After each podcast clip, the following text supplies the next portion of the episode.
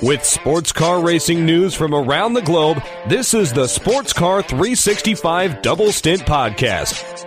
Here's Ryan Myrehn. Hello, everyone. Welcome to Double Stint Sports Car 365 Sports Car Racing Podcast in Rome, Italy for the week. I'm Ryan Myrehn. We'll be covering the Lamborghini Super Trofeo World Final a little bit later on this weekend. Uh, joining me from the UK is Jake Kilshaw. Jake, how are you doing? I'm all right. That's good to hear. And uh, we'll have plenty to talk about with Jake throughout the course of the show here this week. We will be, of course, talking about IMSA Encore here to kick things off, the uh, final IMSA event of the season, unless you count the Super Trofeo World Final, which I suppose has some IMSA connections as well at Vallelunga. Uh, we'll talk about that at the tail end of the program. We've also got uh, racing at uh, Shanghai, the WEC back in action. We'll preview that. And we've got uh, Macau as well, the, the uh, great race, the street circuit there. John Dagys will be there for that event with our coverage at Sports Car 365. Uh, John will be along at the tail end of the program to answer listener questions. And uh, also this week, we have an interview with Chris Ward, who oversees Lamborghini's racing operations in the U.S. And we'll talk to him about that as well as uh, what he expects from the World Final this weekend. But uh, let's start with the encore, Jake. I think there was uh, some excitement surrounding this event just because it's something new and something different. Uh, maybe before we dive into the actual results, I know the, the car count was lower than folks had hoped, but it was still a learning opportunity, chance for all these different drivers and teams to get out on the Michelin tires, for instance, and uh, just kind of curious to see what, what you thought reading all the reports that John had from Sebring over the weekend. Yeah, I think it was an interesting weekend, and obviously this is a, a new race, um, a new sort of formatting, but it's obviously a non-points paying race. Um, served a few purposes really. As you said, you know, to get to get teams accustomed to the new Michelin tyres ahead of next year, but also to have another race at Sebring is a fairly is a fairly big deal as well. Um, and also just to give a bit of um, bit of a highlight really to some of the classes of cars that don't really get much much attention normally. Um, you know, LMP3, GT40, CR cars they're all included somewhere in the IMSA umbrella, but none of them are in the are in the WeatherTech Championship. So it's cool to give a bit of uh, time, a bit of airtime to those to those categories as well. Um, but yeah, I think a fairly interesting weekend, as you said. Not really the car count that I think was expected or hoped for, but it made up for it elsewhere. Um, the the importance of the event and what a lot of people um, in the paddock sort of gained from it ahead of ahead of Daytona and some opportunities for some stars to shine. And I think maybe that's where we'll start here, looking at the uh, overall result. LMP3 effectively getting top billing with no GT3 cars entered. We talked about that on the show last week. So if you want more information about exactly why there were no GT3 cars in the field, which had been announced when, when this event was first put forward, there was the plan to uh, have four classes and include GT3, but for various reasons that did not happen. So LMP3 very much in the spotlight, and ANSA with the win in the inaugural event. Kyle Kirkwood, who I think open wheel fans stateside certainly uh, should know that name, the USF 2000 and also USF 3 champion this year. I think he won all but one race he entered across those two categories, and now you can add a win in the IMSA Encore as well, plus Roman DeAngelis, who's a star in the making in uh, the Porsche Cup ranks the young Canadian who showed has showed very well um, in Cup racing throughout the course of the season. So it was a debut in sports car racing for Kirkwood. It was a debut in prototype racing, if I'm not mistaken, for DeAngelis, and they formed a pretty mighty duo. Uh, didn't start on pole, but controlled a great deal of the race and ended up uh, picking up a big win. Which again, we talked about the opportunity to put the spotlight on different classes, and here we saw the spotlight on some some different drivers and some names that I think people are going to want to pay attention to in the years to come. Yeah, definitely. I think also looking at the uh, car that eventually finished runner up, which was the K2R Motor, Motorsports Ligier. The drivers in that car also really stood out throughout the weekend. Uh, Kay Van Berlo, especially, who's a bit of an unknown uh, entity, unknown quantity, really, um, especially on the American side of things. Um, Matt Bell, um, the British Matt Bell, not the American Matt Bell, and uh, Jim McGuire in that car. Um, really, they really stood out for, throughout the whole weekend. Um, showed what they can do. Kay Van Berlo, considering he's a bronze rated driver, um, put in a really impressive performance. Um, he's got a bright future ahead of him, I'm sure. Um, he's been doing a bit in, in Europe um, last couple of seasons, but I think this is this could sort of be the start of a bit of a breakthrough for him. Um, Matt Bell as well. Um, good to see him getting some getting some good uh, results. It's been a fairly difficult um, couple of seasons for him. He's been linked with United Autosports in Europe, but has never really been at the top billing of that team. Never really been one of the top drivers there. So it's good to see him get a bit of a break as well. Um, but yeah, just looking through the field, there's, there's big names in the field as well. Um, you know, in other in other cars, uh, Guy Cosmo, uh, Katherine Legge there as well, Andy Lally.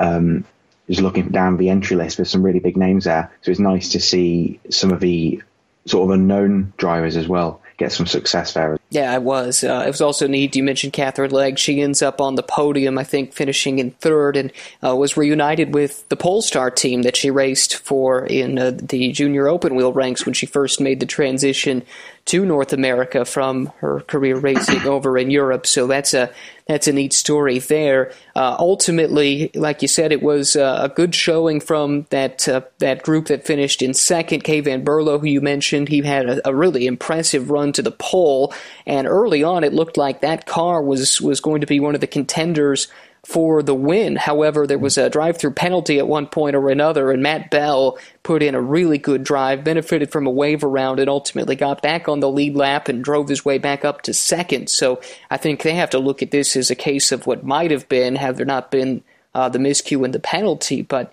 a good performance out of that bunch. Let's get to the other classes. KohR Motorsports, uh, a popular Mustang team from um, competition both in IMSA and also in World Challenge over the last few years. They picked up the win in GT4. Nate Stacy and Kyle Marcelli, along with Dean Martin, the team principal, and also one of the drivers there. They won in that class. It looked like it was going to be Andy Lally's race to win, but uh, a late pit stop and an unexpected one caused him to have to pit from the lead late in the race, and KohR uh, able to jump to the lead from there. And in TCR, Mark Motors got the win uh, in that category. So congratulations to them. But in a lot of ways, Jake, it was a preview of what's to come. We talked about the chance to run on the Michelin tires. That's certainly a big deal. But you did have a little bit of drama in the race. Frankly, the weekend wasn't what I was hoping for, and I know from speaking to Scott Atherton a few times throughout the process building up to this, I think they had higher hopes.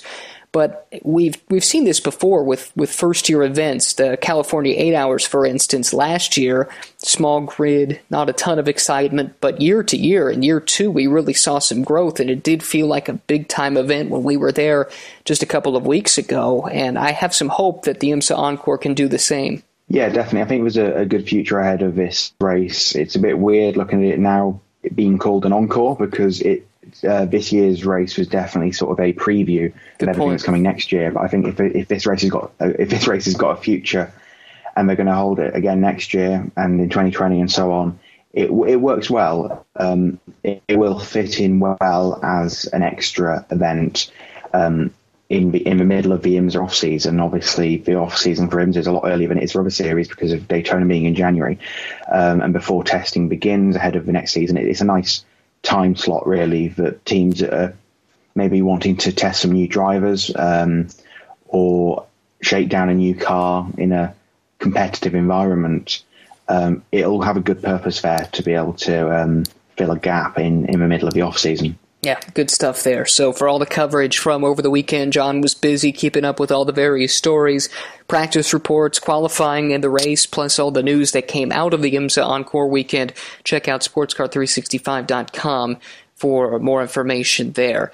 Let's get a break in here, and when we come back, we will discuss the news of the week, including we finally know who won the Endurance Cup in uh, Blancpain GT racing this year. We'll talk about that as the Black Falcon appeal finally came to a close, plus other topics next on the Double Stint podcast.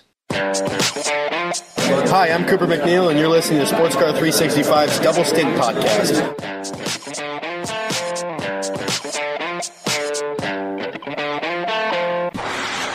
Back on Double Stint, Jake, let's dive into the news of the week. I teased it just a few moments ago. Black Falcon has won its appeal and now we have an Endurance Cup champion in Blancpain GT finally after all this time. Yeah, it's been a bit of a difficult one to sort of keep your head around with everything going on in the Blancpain GT series um, following its season finale in Barcelona um, about five or six weeks ago. Um, but effectively, we now know that Black Falcon has won that race and the Endurance Cup Championship. So, team has won the team championship, and its drivers Maro Engel, Yelmer Buurman, and Lucas Stolz have been crowned the Endurance Cup Drivers' Champions. This basically came from controversy surrounding tape that was found on the air duct, on the air inlet of their Mercedes following post race scrutineering. Um, so a few hours after the race, uh, Barcelona, they were disqualified. Uh, they lost the race win, um, which provisionally made Raffaele Marciello the Endurance Cup Drivers' Champion, but he got taken off him as, Black, as the Black Falcon guys have been reinstated. Um, but yeah, just a bit of a strange situation here. Um, talking to a couple of people in the paddock as well over the last few weeks, um, it's it seems that no one really understands what, what why this happened, why this situation arose. Um, without going into too much detail, um, effectively the, the tape was found on a fairly prominent and very easy to see area in the Mercedes. Uh, Black Falcon has said that they, they were running their cars this way ever since they've been running that Mercedes model.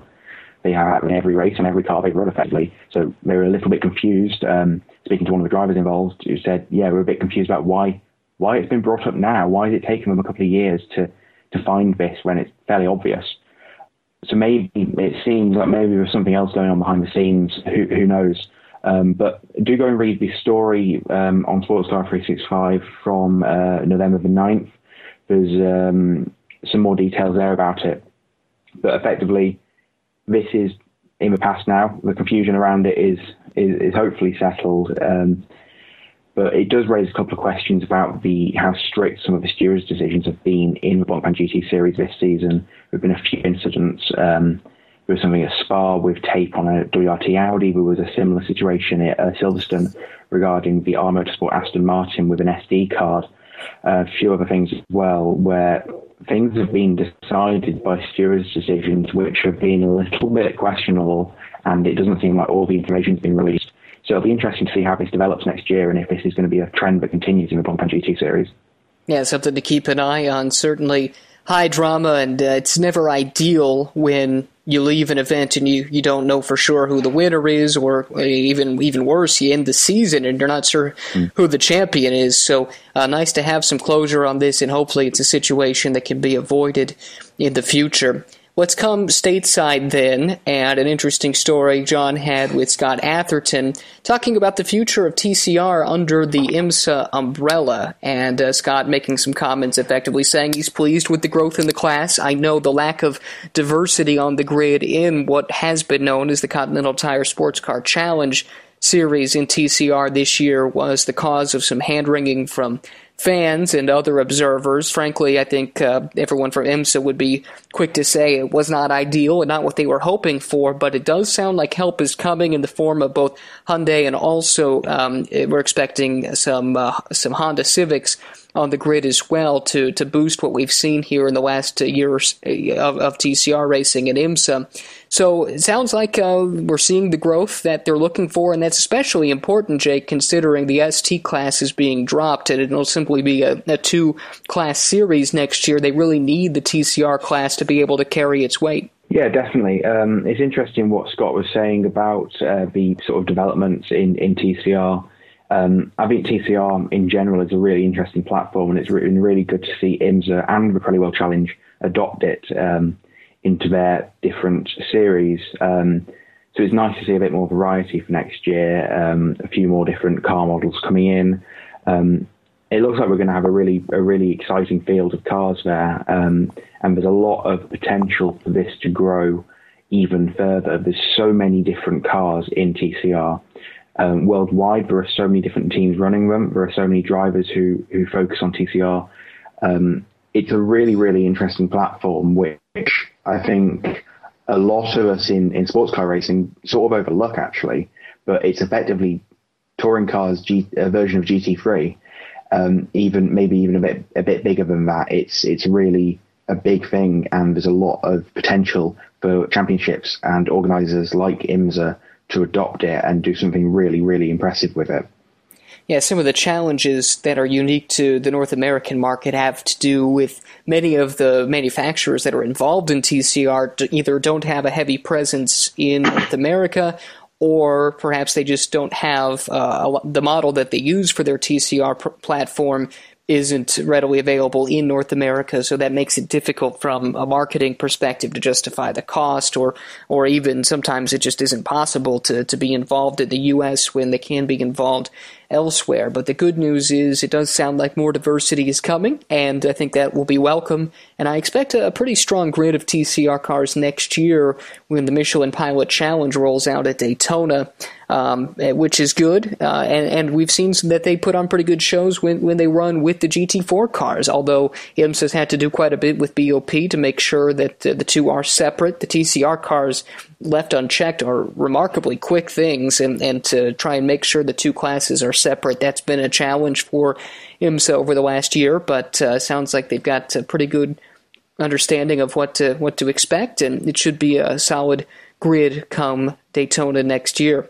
Uh, some other news and exciting news. I think we've all been waiting to see where this is headed ever since BMW announced that Alex Zanardi was uh, supposed to take part in, in next year's Rolex 24 at Daytona. Of course, racing with hand controls. Uh, the driver, if I mean, folks should probably know this, but in case you don't, Alex raced in Formula One and, of course, in, in Indy cars in various iterations and uh, lost his legs in a crash uh, back in 2001 in an IndyCar race, but has done remarkable things since then, driving with hand controls, part of this BMW program, not to mention what he's done with his hand cycling in the Paralympics and things of that nature.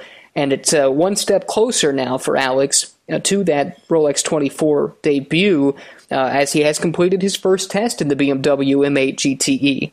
Yeah, it's really interesting here what um, Alex Zanardi has been able to achieve. Um, he's done more than 400 miles in a modified M8 GTE at Miramas in France. Uh, but what I thought was really interesting from this story was they've been practicing the um, driver changes, which involves replacing the steering wheel because, of course, Zanardi's steering wheel has got a lot more controls to help him uh, than than other drivers have. So Jesse Krohn was also on hand. Um, they were practicing driver changes between the pair and got the um, steering wheel changed down to less than 20 seconds, which I think is a really impressive achievement. Um, so yeah, it's really exciting to see to see this story come about, and um, I'm really looking forward to seeing how Zanardi does at Daytona next year. Um, let's not forget, of course, that he's already done a 24-hour race. He, he did Spa 24 hours um, in 2015, I believe, in a BMW Z4 GT3. Um, which was a similar sort of situation for how they were handling all the driver changes there. Um, but it's nice to see him get back um, and do another another big endurance race um, next next year. And such a popular driver in the states, given um, his successful career in open wheel racing in the U.S. Still a very big name, and I think a lot of fans are going to be really excited come Daytona to see Alex racing once again. It's been a long time since uh, U.S. fans have been able to see him, and just a tremendous story, and really looking forward to that. Let's wrap up the news by talking about uh, the future of Hypercar, uh, one of the privateers, if you will, that has been in the rumor mill and, and actually stated, frankly, that uh, they're interested in in participating in these new regs is the Glickenhaus operation, and Dan had an interesting story about uh, what they might have in mind to bring to the table. Yeah, there's been obviously some new um, new uh, developments in the Scuderia Cameron Glickenhaus story. Um, interesting stuff from uh, James Glickenhaus, the guy behind all this. Um, basically, he he's um, released a lot of information about their proposed hypercar, the SCG 007, which is an evolution of its uh, 003C model, which is its current sort of flagship model, which has done uh, the Nürburgring 24 a couple of times. It took pole position at that race last year. Um, so their hypercar for the 2020-2021 season of WEC is going to be based on that existing model. Um, there's a lot of interesting information about this. Um, it's nice to see a, a, different kind of manufacturer commit to this. Obviously, there's, there's, still a lot of question marks surrounding the future of this hypercar project and how it's going to affect WEC and who's going to sign up for it. So it's nice to see someone other than sort of the obvious big manufacturers commit to it um, at such an early stage as well. So uh, I think there's a lot of stuff to keep an eye on over on the uh, Cameron Glickenhaus side of it. Yeah, absolutely. So for more on that story and all these stories, plus some stuff we didn't talk about as well, check out sportscar365.com.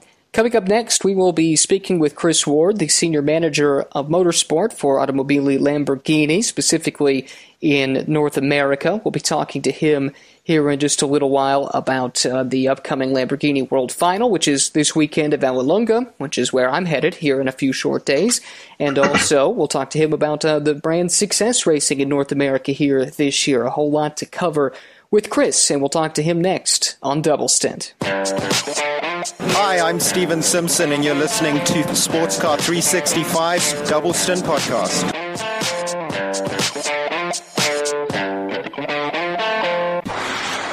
Pleased to be joined now on the Double Stint podcast by Chris Ward, who is the Senior Manager of Motorsport for Automobili Lamborghini America.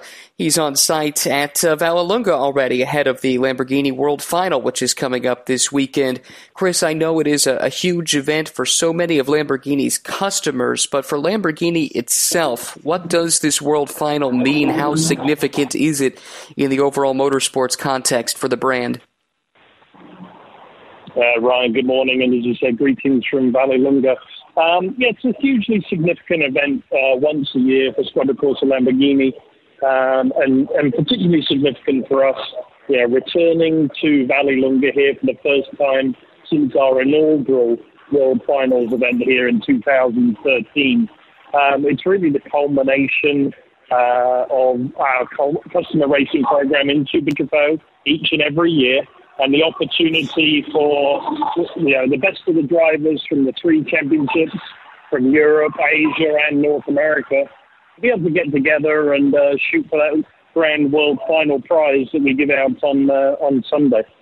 Yeah, you said it. Uh, customers from all over the world are going to be taking part in this event, and that just has me thinking about logistics. I can't imagine what must go into ensuring all the, the customers can be there on track. How complicated is it behind the scenes to pull off an event like this one? Yeah, you can only imagine with cars coming from China and Japan and from Thailand, let alone the uh, you know the containerized logistics of getting cars from the United States, and then all the teams from all over Europe, every European country being represented here. It's uh, it's a logistical challenge, but you know uh, fortunately the uh, the weather gods have been kind to us. We've got fabulous weather here for the week in Vallelunga, uh, unlike a couple of weeks ago where there was torrential downpours in this part of Italy. But uh, fortunately, we've been blessed with good weather. Uh, all the teams are here, and uh, you can probably hear in the background the the first of many promoter test sessions have just begun, and looking for our our North American teams to top the time charts yet again. Yeah, it's always a good sound. Those Super Trofeo cars sound as good as any car on an IMSA race weekend in the States. How important is this event in terms of attracting customers to the Super Trofeo platform, knowing that they have a crown jewel to look forward to at the end of, of their season, not just uh, racing for their, their uh, regional or, continental championship, but also uh, with this world final crown hanging out there too? Yeah, it's, a good question, Ryan. I mean, it's very important. We, uh, as you will have seen, we, we look to use the Super Trofeo platform for our customers as a graduation. Uh, and that graduation can be from the crowning of the national championships up to then competing against the best in the world of the Super Trofeo uh, drivers to then be that crown that world title. And as we've seen in the past with past drivers in North America, you know, they look to, you know, um, crown themselves as a world champion in perhaps one of the lower categories, maybe the Lamborghini Cup class or the AM category, uh, to then move up into Pro Am and Pro. And as you've seen with great success in the United States, then some of those drivers then take the next big step into GT3 racing. So, you know, it, uh, it really is the summation of all of our customer racing activities. Um, for us to be able to host this event once a year for those drivers to demonstrate their talents in front of a broader audience, attract sponsors, uh, to then uh, take that giant step up into GT3. You made reference to the fact that uh, it is a return to Vallelunga for this event. What went into that decision to return to this track and to be back in Italy for the second consecutive year after racing in Imola last year? Yeah, well, the, the Italian DNA in our brand, you know, runs runs long and deep. Uh, and we had not been here, as I said, for uh, for six years. Um, we will announce this weekend the return to uh, another famed Italian race circuit next year. So for the foreseeable future, we'll keep coming back to Italy. Um, the Vallelunga circuit here has undergone extensive redevelopment since our visit here back in 2013 with a new Congress facility where our fabulous VIP hospitality will be based. I'm looking out over the pit straight and there's new grandstand infrastructure being built. So the, the circuit here has really done a wonderful job. Um, it's been completely repaved, as I said, since our last visit. And uh, we're, we're really looking forward to a great event here. Yeah, the event has moved around quite a bit. It's been in some exotic locations, some famous racetracks, but is it popular amongst the customer base to be going to Italy at the end of the season every year, uh, at least for three consecutive years, with the announcement coming for next season? I can tell you, you know, from personal experience, dining out in uh, Trevignano, which is a small uh, lakeside town just uh, not too far from the track here, and bumping into some of the customers, they were they were certainly enjoying the local fare and uh, the fine Italian cuisine and wines of the area. So yeah, hugely popular for the customers, and I know they all are coming back to uh, to our homeland. Yeah, well, stepping away from the, the World Final, which I know has a lot of your focus here, but I would like to take a look back on the 2018 season for Lamborghini in North America. If you could just maybe encapsulate uh, how it has gone. Of course, I think the, the Rolex 24 win comes to mind, the GTD Championship in IMSA, and the WeatherTech Championship comes to mind, and uh, the continued growth of Super Trofeo as well. So, how would you summarize 2018 from Lamborghini's perspective? Yeah, I think in simple terms, Ryan, dream season would be the very easy way of summing it up.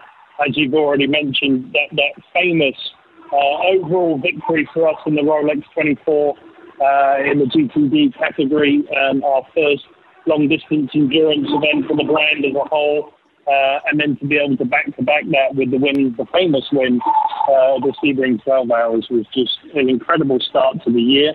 And then to crown off the year uh, with the Paul Miller Racing team uh, and Madison Snow and uh, Brian Summons crowned as drivers champion and Paul Miller as team champions, and then uh, you know to crown it all to be the manufacturer uh, champion as well was just an extraordinary year, and is uh, hard for me to imagine looking after the program how we can possibly uh, better that next year. So we've got our, you know, we've got our sights set on uh, on bettering that by, you know, maybe we can take home the endurance title as well next year and do a do a clean sweep. Uh, the age-old adage of uh, of winning on Sunday and selling on Monday has actually proved uh, true in our case, and um, got uh, some interesting announcements uh, that will will be in the media in the coming week of uh, new teams and customers joining us for the 2019 championship in the IMSA WeatherTech Sports Car Championship. So uh, I'm looking forward to a stellar year next year.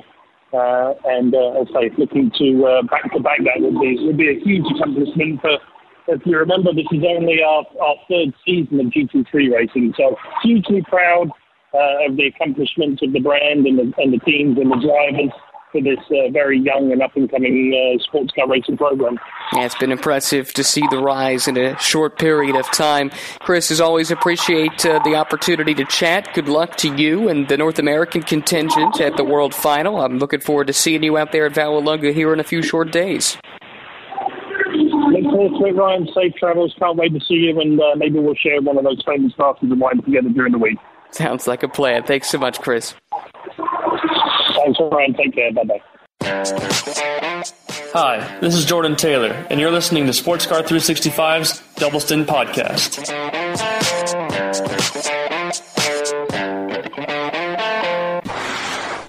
Back on Double Stint, thanks to Chris for talking with us. A busy guy this week. A lot of work uh, for him in the build up to the Lamborghini World Final. Looking forward to seeing him and uh, the rest of the Lamborghini crew at Vallelunga this weekend. Let's welcome John Dagys to the program here. He was kind enough to help us answer some listener questions, and uh, thanks to you guys for writing in using both the hashtag AskDoubleStint on Twitter and also leaving comments in the comments section.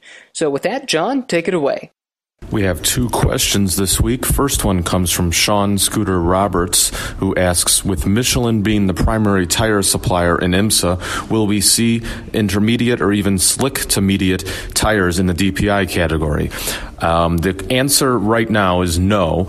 Um, IMSA will continue with a customer wet compound in all four of its classes. I asked Chris Baker, the director of motorsports for Michelin North America, this question, and um, he said that it's their plan to continue with their customer compounds. They use that actually in GTLM. They have for the past few years, and they found it to be very successful. Um, we do know that Michelin offers, you know, more advanced options in other series. I think this is more of of a thing that's sort of IMSA dictated. Um, IMSA likes to keep the budgets down and, and cost uh, effective in, in that way. So for the time being, we'll be seeing a full wet compound, no inters for DPI or any other category in the WeatherTech Championship. But um, Chris didn't rule it out in the future. I, I think there's a big push from Michelin to it um, to sort of showcase their technology in IMSA, but I think it's going to sort of come over time. Um, the second question comes from Noah Wheeler, who submitted this on Twitter with the hashtag AskDoubleStint. He was asking about a um, rule in the, the sporting regs for next year.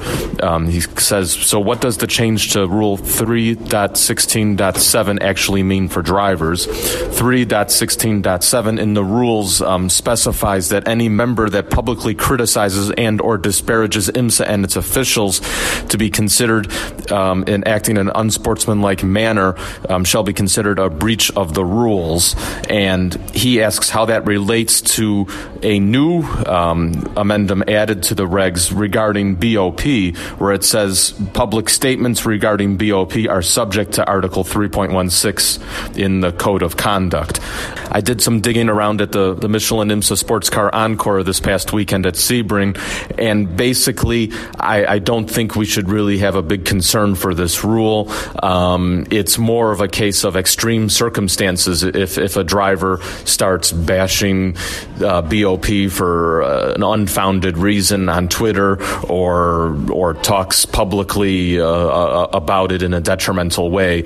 Um, Noah also asked, um, has this ever actually been enforced in the past? The answer is no. I don't believe it has been. I know there's been similar rules like this in other championship rule books in the past. I'm not sure if it's actually been enforced in any of those series either. Um, bottom line is, I don't think there's anything to worry about here. As long as we all have civil discussions and and you know report things and and and and have friendly comments or maybe jokes on Twitter, I don't think anybody's going to get in trouble. But I think IMSA is sort of using this as a safety net just in case you know the unexpected happens with a, a driver or a team that sort of lashes out um, for an unfounded reason over BOP.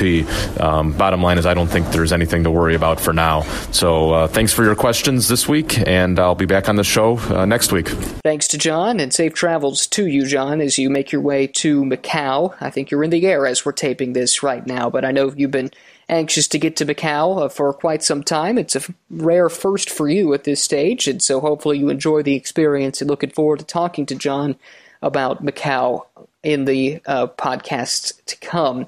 So let's dive into our preview here, Jake. Looking ahead to this weekend, it is a busy weekend, all told, with WEC headed off to Shanghai, plus Macau and the Lamborghini World Final. Let's start with Shanghai, though. Uh, some BOP insight as usual uh, on the front end of a WEC weekend and some other things I'm sure to, to think about as we look ahead to Shanghai. What has your attention going into the next round of the WEC calendar? Yeah, I think there's quite a lot of uh, stuff to have a look at again. Um, looking ahead to Shanghai, obviously it's the last uh, WEC race of the calendar year uh, before we have a few months of a gap uh, between Shanghai and Sebring. Um, so there's going to be some news to come out sort of following Shanghai. Um, it'll be interesting, really, if to see how teams sort of use the break. Um, and yeah, it's it's interesting. Obviously, Shanghai usually comes at the end of the season. That's what the last few years. So it's obviously got a different um, different purpose in that it was really sort of a championship points maximising thing um, previously.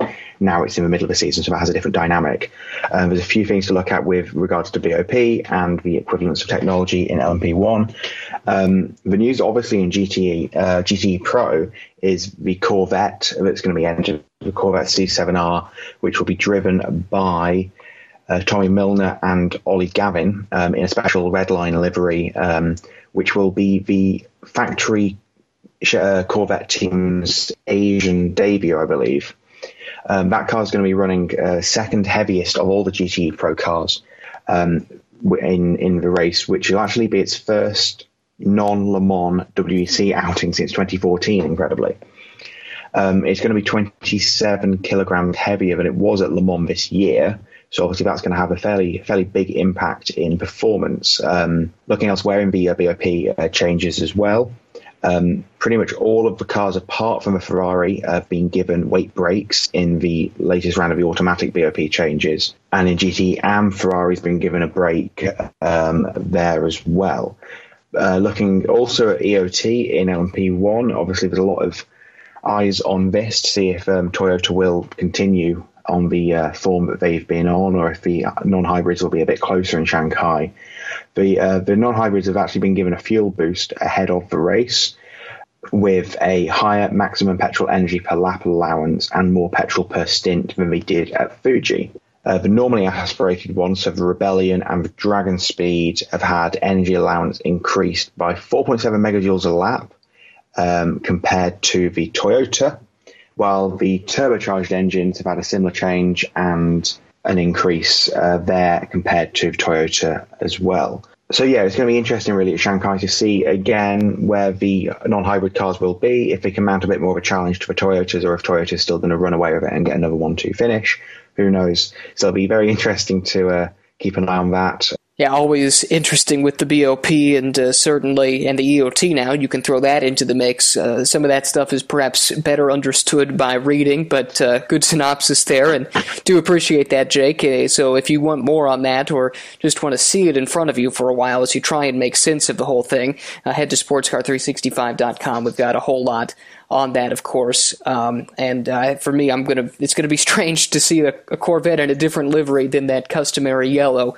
So I'm I'm not sure I'm gonna recognize the Corvette right away. Mm-hmm. Thankfully, it still should sound the same, and and that should make it stand out uh, as it always does other big event over the weekend. It is Macau. Uh, we see GT3 there as we have for quite some time. It hasn't always painted sports car racing in the best light, quite frankly. This uh, this Macau event, however, it is a prestigious one. Hopefully, we don't have any 12 car pileups or anything to that effect, or a car finishing on its roof or anything like that. Uh, what, what do you expect, Jake, to see at Macau? The usual craziness or something different? Yeah, I'm really not sure to be honest. Um, one of the things to look at obviously is that there is a smaller grid than usual. There's 15 GT3 cars registered, so that could definitely have an effect. It might make a big pile-up like we had last year a bit less likely. Um, hopefully, hopefully that's the case. Obviously, we do want to see a, a good race at Macau. It can produce some really incredible stuff. Um, it's one of the best street circuits out there as well. So hopefully, we get some good some good racing this weekend there some really um, interesting entries as well. A good variety. We've got Nissans, Audis, BMWs, Porsches, Mercedes on the entry list. Uh, some some big name drivers as well. Some more surprising drivers as well. For example, Ollie Jarvis at KCMG and a Nissan is fairly unexpected, I guess. Um, and a lot of the usual GT3 giants who have had a lot of success at Macau in the past. Eduardo Mortara, of course, Maro Engel, Laurens Vanthoor, Earl Bamber, Robin Frijns. Um, yeah, some really really strong entries there. There's there's not really any anyone on that entry list that you don't think has got a decent chance. So it'll be good to see um, there, and also some really really cool liveries um, for this race as well. Uh, we've had a few stories on the site about these liveries. Um, Porsche's got them, Audi, uh, Mercedes, some really interesting ones there. So do go and have a look at those. And another um, interesting bit of news as well is that for Schnitzer Motorsport, which is running uh, BMW M6 GT3s in the race, it's actually going to be the last race for Charly Lamm as its team principal. Um, he's been sort of a really integral part of the team um, but he's going to retire um, at the end of the year. Um, so a good finish for that team. I'm sure he'll be he'll be for. Yeah, so plenty to look forward to. Should be a fun weekend at Macau, and we've got John there on site uh, for all the coverage, um, and so that should make it even better with um, more coverage coming your way at sportscar365.com. Lastly, I'll be headed to Vallelunga, the site of the Lamborghini World Final. A huge event is always wrapping up the regional championships and then the World Final event to crown a, a worldwide global champion in Super Trofeo racing coming your way this weekend. So, uh, more coverage of that at sportscar365.com as well. Makes for a busy weekend, but a fun weekend. Jake, thanks for jumping on the show. Thanks as well to John for joining us for the questions. And uh, we'd love a rating and a review on iTunes if you have the, the time to do that. Also, questions are always welcome using the hashtag AskDoubleStint or in the comment section. But with all that said, that's a wrap for us this week week. Talk to you next week with our next edition of Double Stint.